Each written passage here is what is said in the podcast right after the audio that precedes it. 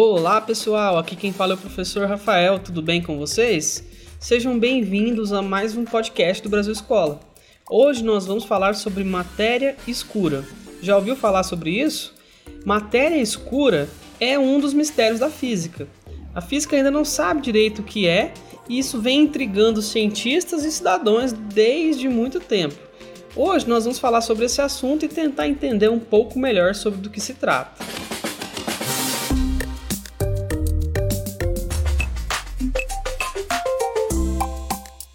Antes de começar, não se esqueça de seguir a gente nas nossas redes sociais e se inscrever nos nossos canais do YouTube, nosso Instagram, beleza? Então bora lá!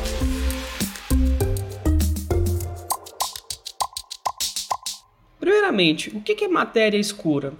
Matéria escura é o nome que se dá a uma grande quantidade de matéria presente no universo cuja natureza é desconhecida. A gente não sabe do que se trata. No entanto, a gente consegue observar o efeito dela. O efeito da matéria escura afeta gravitacionalmente todo o universo.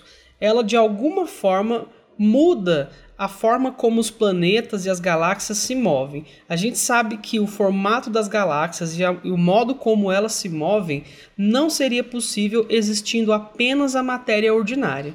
Portanto, a gente vê o efeito mas nós não sabemos diretamente o que causa esse efeito. Por isso, nós falamos sobre matéria escura.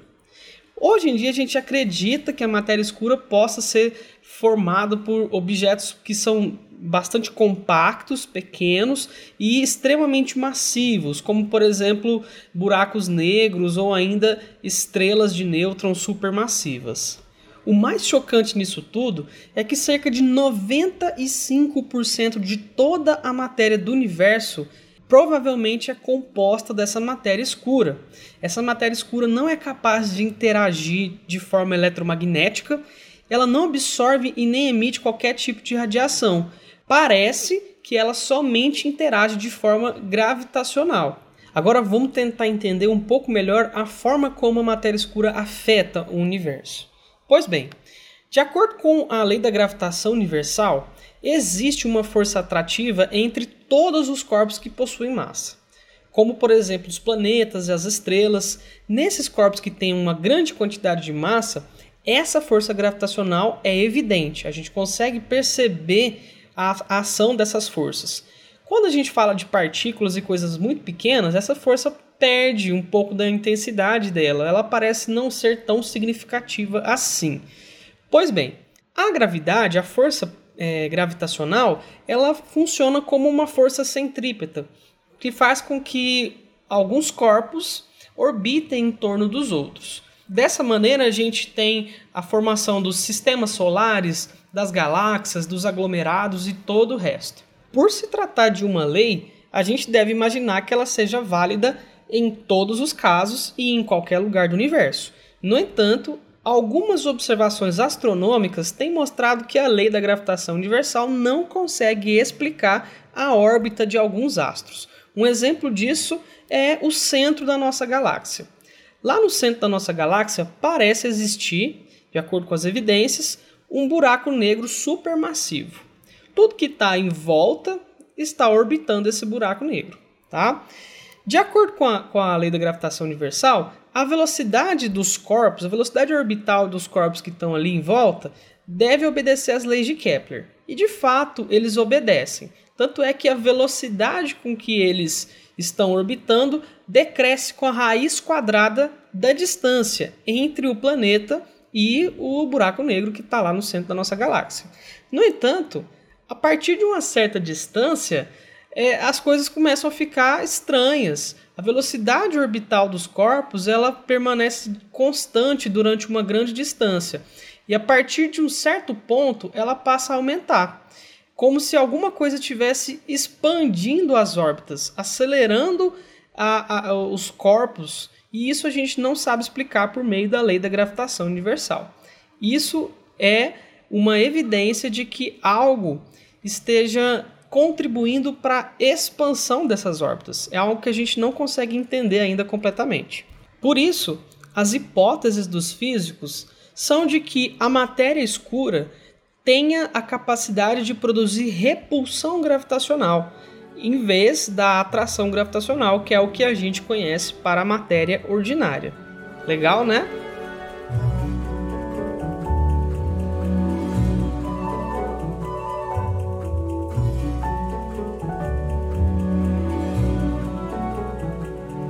Tá bom.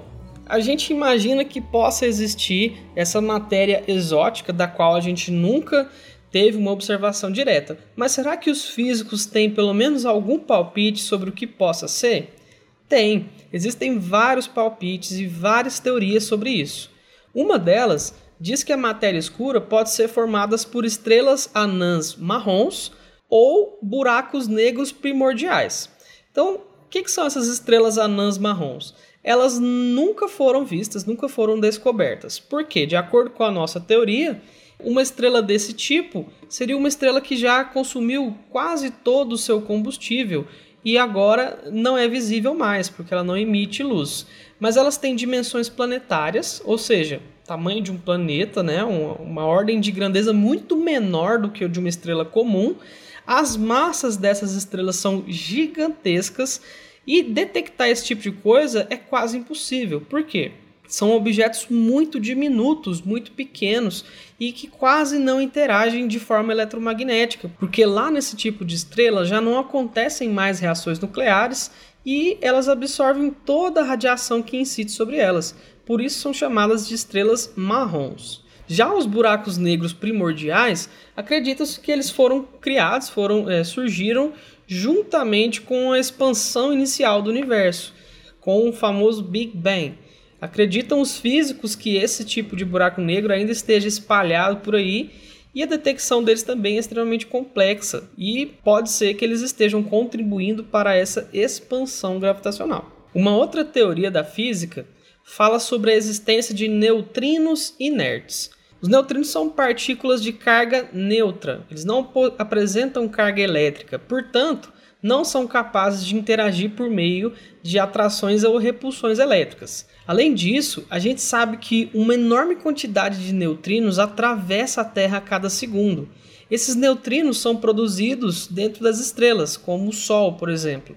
O mais interessante sobre eles é que eles são partículas tão pequenas que elas conseguem atravessar às vezes a Terra inteira sem tocar em um único átomo.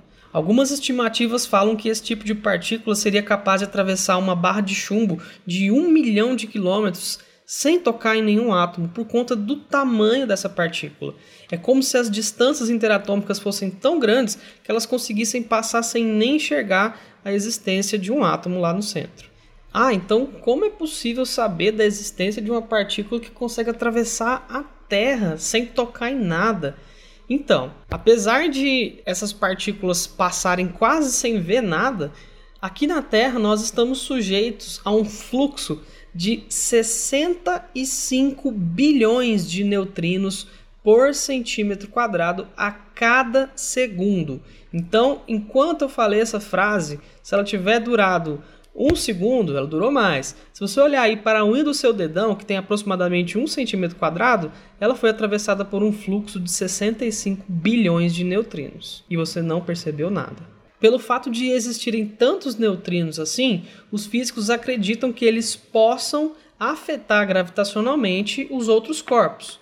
Porém, é preciso dizer que o neutrino é a partícula subatômica mais leve de todas, a massa dos neutrinos é centenas de vezes menor que a massa do elétron, só para vocês terem ideia do quão leve é essa partícula. Bom, então, apesar da gente não saber responder ainda essa, essa pergunta sobre o que é a matéria escura, é preciso ressaltar que a física e a ciência é feita a partir de perguntas. Então, quando a gente passa a se perguntar o que são as coisas, nós aprendemos mais. Por isso, os físicos estão buscando respostas para essas perguntas. Hoje, pode ser que a gente não saiba o que é a matéria escura, mas quem sabe daqui a algum tempo, quando a nossa tecnologia tiver avançado o suficiente para a gente conseguir fazer medidas mais precisas e conseguir obter respostas.